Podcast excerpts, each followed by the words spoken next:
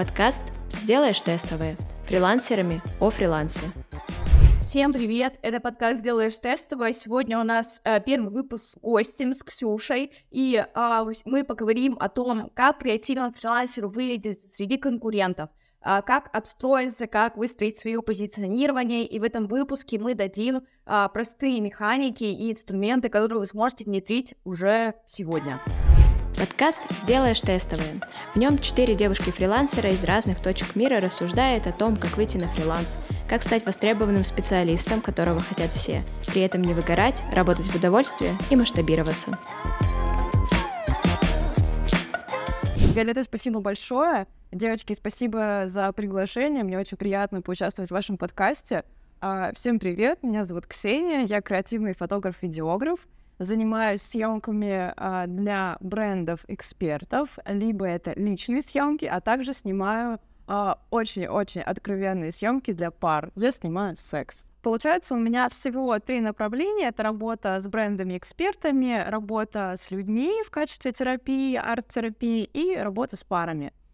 С брендами я создаю э, креативные съемки, которые направлены на э, вау-эффект, на отстройку конкурентов, на создание вот личного, личного бренда, скажем так, чтобы прям а, вы такие на рынке были одни, единственные и неповторимые, классные и прикольные. Вот. А, что касается работы с людьми и арт-терапии, получается, я использую систему архетипов, а, благодаря которой мы находим тот самый архетип, который а, вас проседает. У нас их всего четыре — и мы так или иначе э, используем все четыре, но один, два мы такие стыдимся, боимся, и такой, господи, за что мне это все нужно? И как правило, э, вот в этой своей субличности, в этом архетипе твоя, ну, самая большая точка роста. И когда ты ее принимаешь, ты ее, во-первых, увидел, принял, а потом такой, о, этим что? Можно было пользоваться всю мою жизнь, всю мою жизнь? Типа, все, спасибо, Ксения, вот тебе там, типа, 100-500 миллионов долларов, я пошел дальше. А, и съемка пар, а, тут я действительно снимаю секс. То есть я когда, знаешь, заметила, Саша, когда я говорю, я снимаю секс. И люди такие, типа, ну, ну да, ну, типа, круто. А потом, когда до них доходит, что я снимаю секс, они такие, что? Что происходит? Ты вообще... А, а так что, можно было? Ну, вот, знаете, можно. Э, спасибо, Ксюша, за подробный экскурс а, о тебе. А, это действительно необычно, это действительно именно так и происходит, когда ты знакомишься с Ксюшей. Давайте теперь, соответственно, переходить потихоньку к непосредственно нашей теме, да, как креативно фрилансеру выделиться в Инстаграме, в портфолио, так, чтобы тебя запомнили, тебя захотели и написали, что хотят работать именно с тобой. Наверное, с самого начала хотелось начать о как вообще тренировать эту насмотренность, как найти некий свой стиль, Давайте каждый из нас, может быть, поделится какими-то лайфхаками, как они тренируют свою насмотренность и находят свой стиль в портфолио, в эм, Инстаграме или других соцсетях. А, я вот читала пост своей коллеги, э, Елена Павлова ее зовут, э, она очень крутой э, продюсер, а, именно вот съемок тоже креативных э, для бизнеса. И я вот с ее мыслью абсолютно согласна, я ее просто вот процитирую. А, она говорит, что а, вот проводит, получается, параллель между потребляемым контентом и питанием.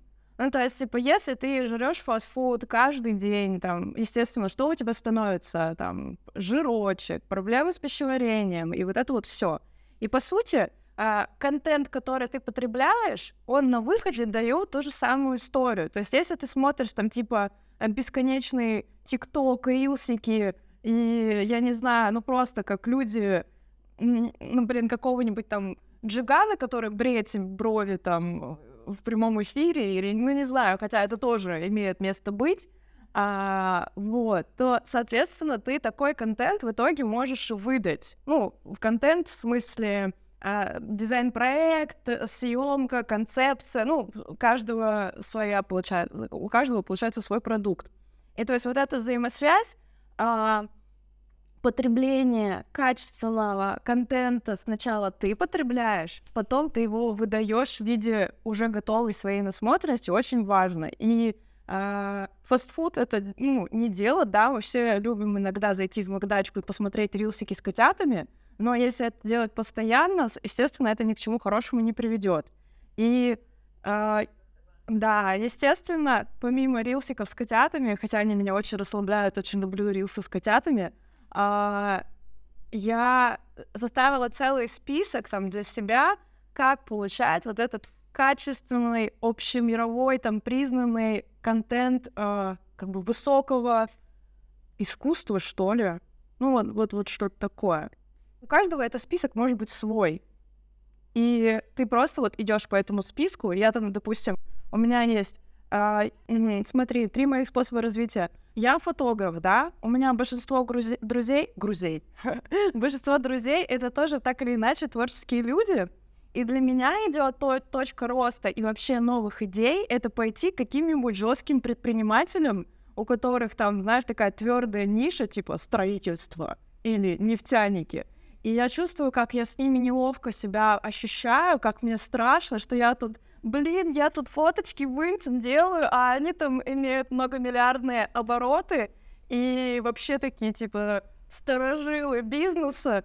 Вот, и я понимаю, что в общении Э, с противоположным кругом людей, оно очень сильно заряжает, оно именно расширяет тебя и твое внутреннее пространство. Очень интересный эффект написан, вот этот эффект описан в а, книге а, Генриха Бёрля «Глазами клоуна». То есть там маленькая вот история, то, что главный герой — это клоун, и описан его один день в этой книжке. И там а, есть один диалог, что люди, которые занимаются бизнесом, которые вот они вот эти твердые ниши, они в свой э, выходной разговаривают об искусстве. И когда он попадает к ним в их выходной, э, он не может с ними расслабиться, потому что он является искусством, да, это его работа, и он, получается, не может говорить об искусстве, он может расслабиться, и он такой, типа, не-не-не-не, я с вами тусоваться не пойду, то есть, типа, я с вами отдыхать не могу, потому что вы говорите о моей работе.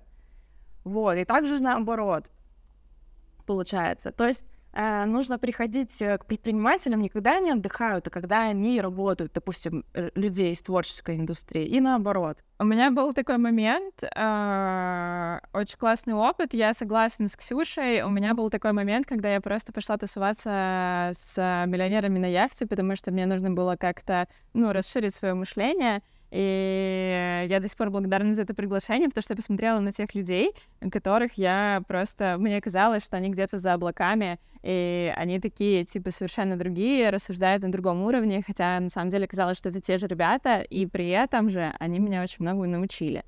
Вот. А какие у тебя еще есть способы развить свою креативность и показать что-то крутое? Что у меня развивает насмотренность, это э, придумать творческую, креативную концепцию для очень-очень обычного предмета.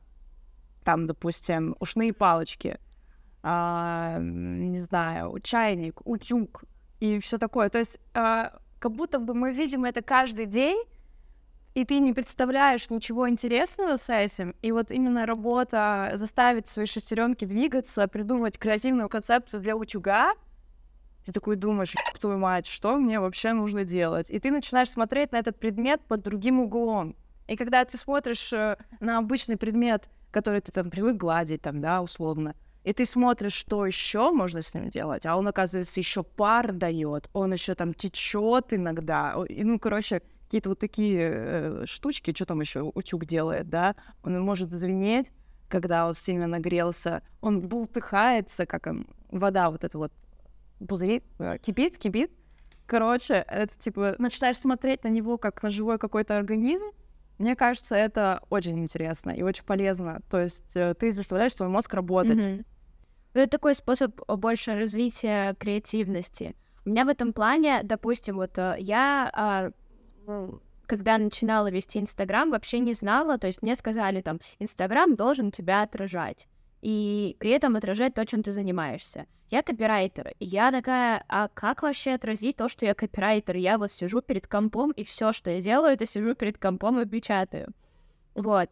А потом э, я э, тоже упражнение сделала. Это сначала вы пишите, например, 10 предметов, которые у вас ассоциируются с вашей э, экспертностью, да, ну и там как копирайтер, да, я написала всякие канцелярские предметы, ежедневники, ноутбук в том числе, а, карандаши, всякие текстовыделители, книги, особенно книги, которые типа пиши, сокращай, и, ну, то есть копирайтерские, ну, книги для тех, кто работает с текстом.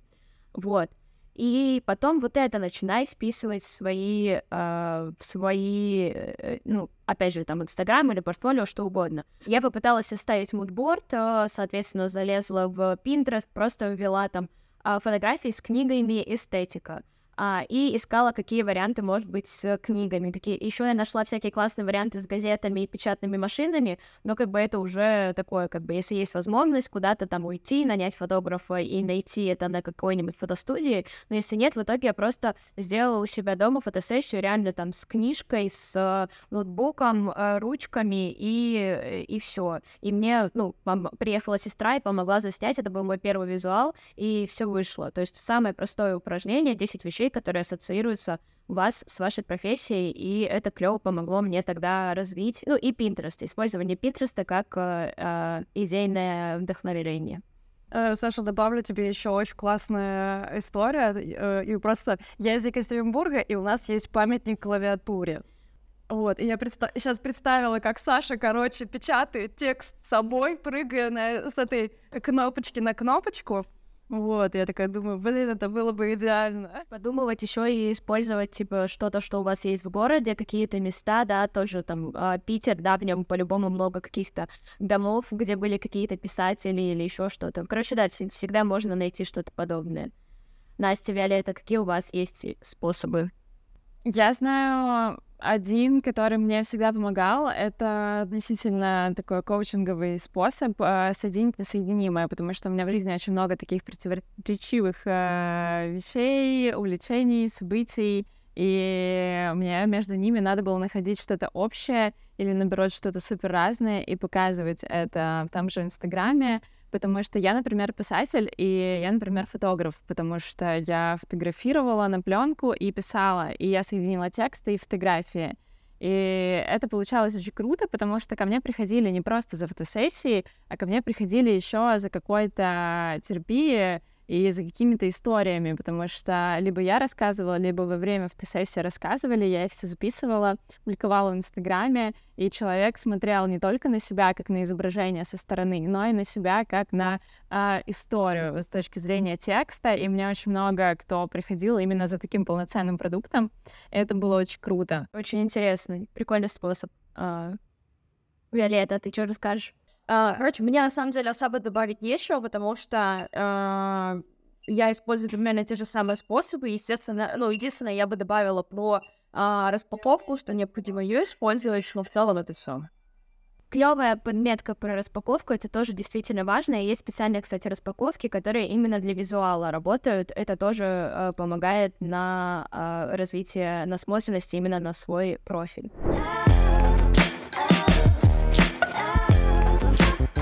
Ксюша, скажи коротко про архетипы. Ты в том числе работаешь э, с архетипами, когда ты работаешь со своими а, клиентами. Как, а, давай с точки фрилансера тоже сразу, как человек может использовать как фрилансер архетипы а, коротко и ясно?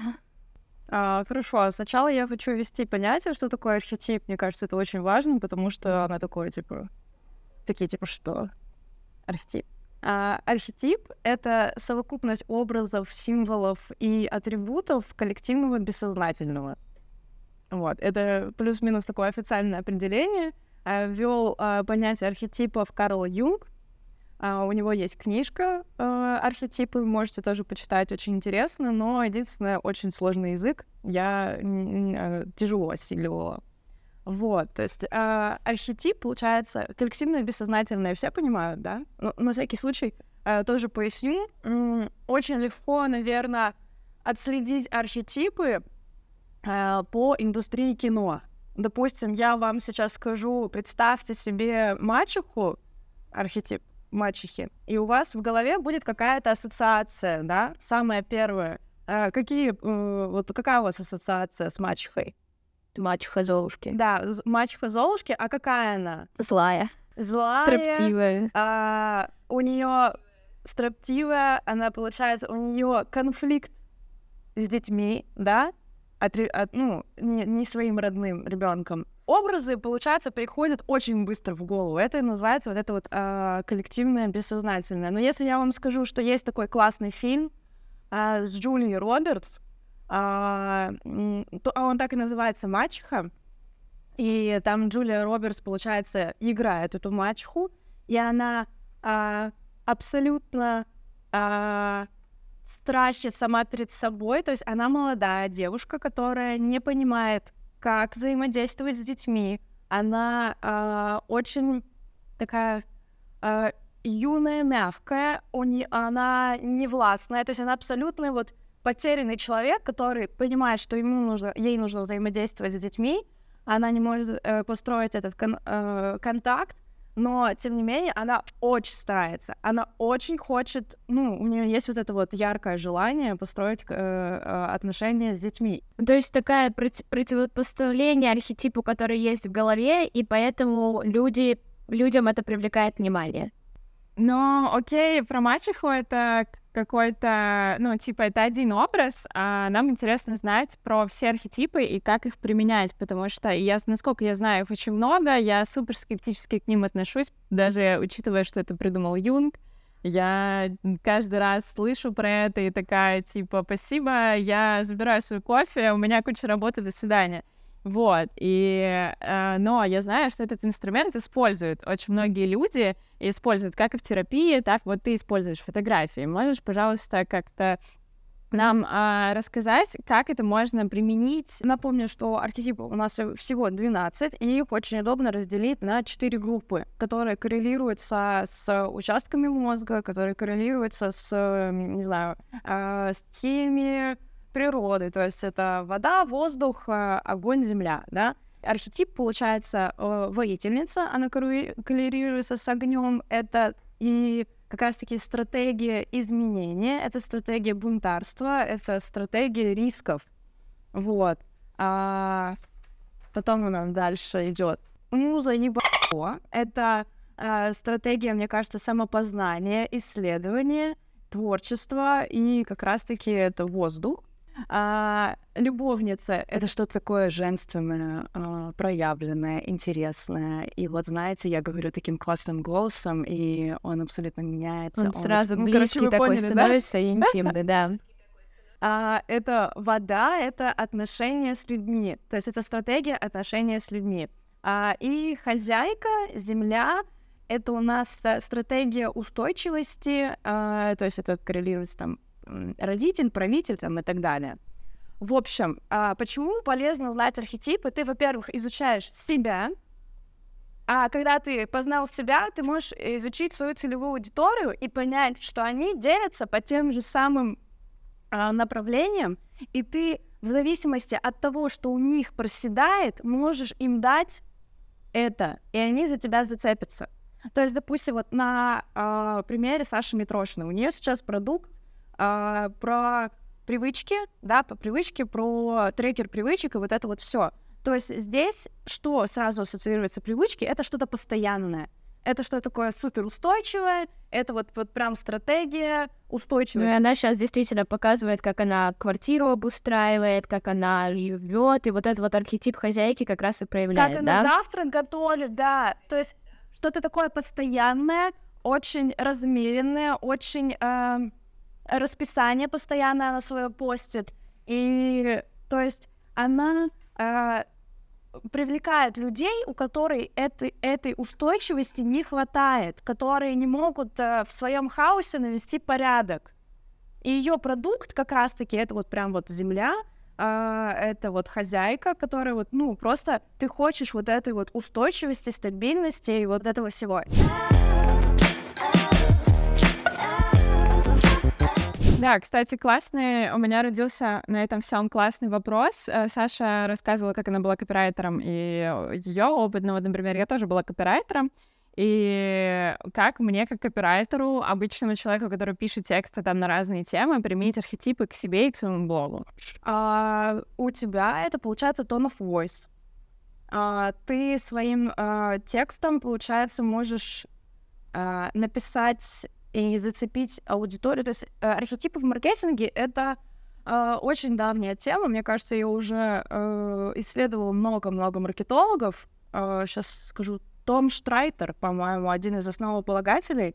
А, получается, текст ты можешь работать с tone of voice. Ты понимаешь, что если тебе нужно привлечь внимание людей, ты пишешь там агрессивно, э, как это сказать, на вы или на ты, а, используешь ли ты же организмы и какие-то словечки, то есть это как бы из чего формируется tone of voice. А, ты можешь, например, э, если ты хочешь создать теплую дружескую атмосферу, ты там э, свой пацан, э, используешь организмы, используешь какие-то словечки, э, материшься в тексте, там, допустим. А если ты э, тебе нужно что-то официальное, да, ты же не будешь материться в официальном письме э, каким-то серьезным людям, правильно? То есть ты, получается, лаврируешь тонов войсом с помощью своего текста и показываешь, э, э, кому это применимо, какой текст применим для, э, не знаю, поздравлений, какой текст применим для резюме собеседования, какой текст применим для, не знаю, элементарно поддержки какого-то своего друга. То есть ты можешь прям вот, вот такое разобрать. Я э, предлагаю заканчивать, да, подвести такой итог, что у нас сейчас вышло. То есть э, человеку, чтобы выделиться э, креативно, нужно формировать свою насмотренность, э, как минимум делать, да, упражнения. Мы дали одно, там, 10 вещей, которые у вас ассоциируются с собой.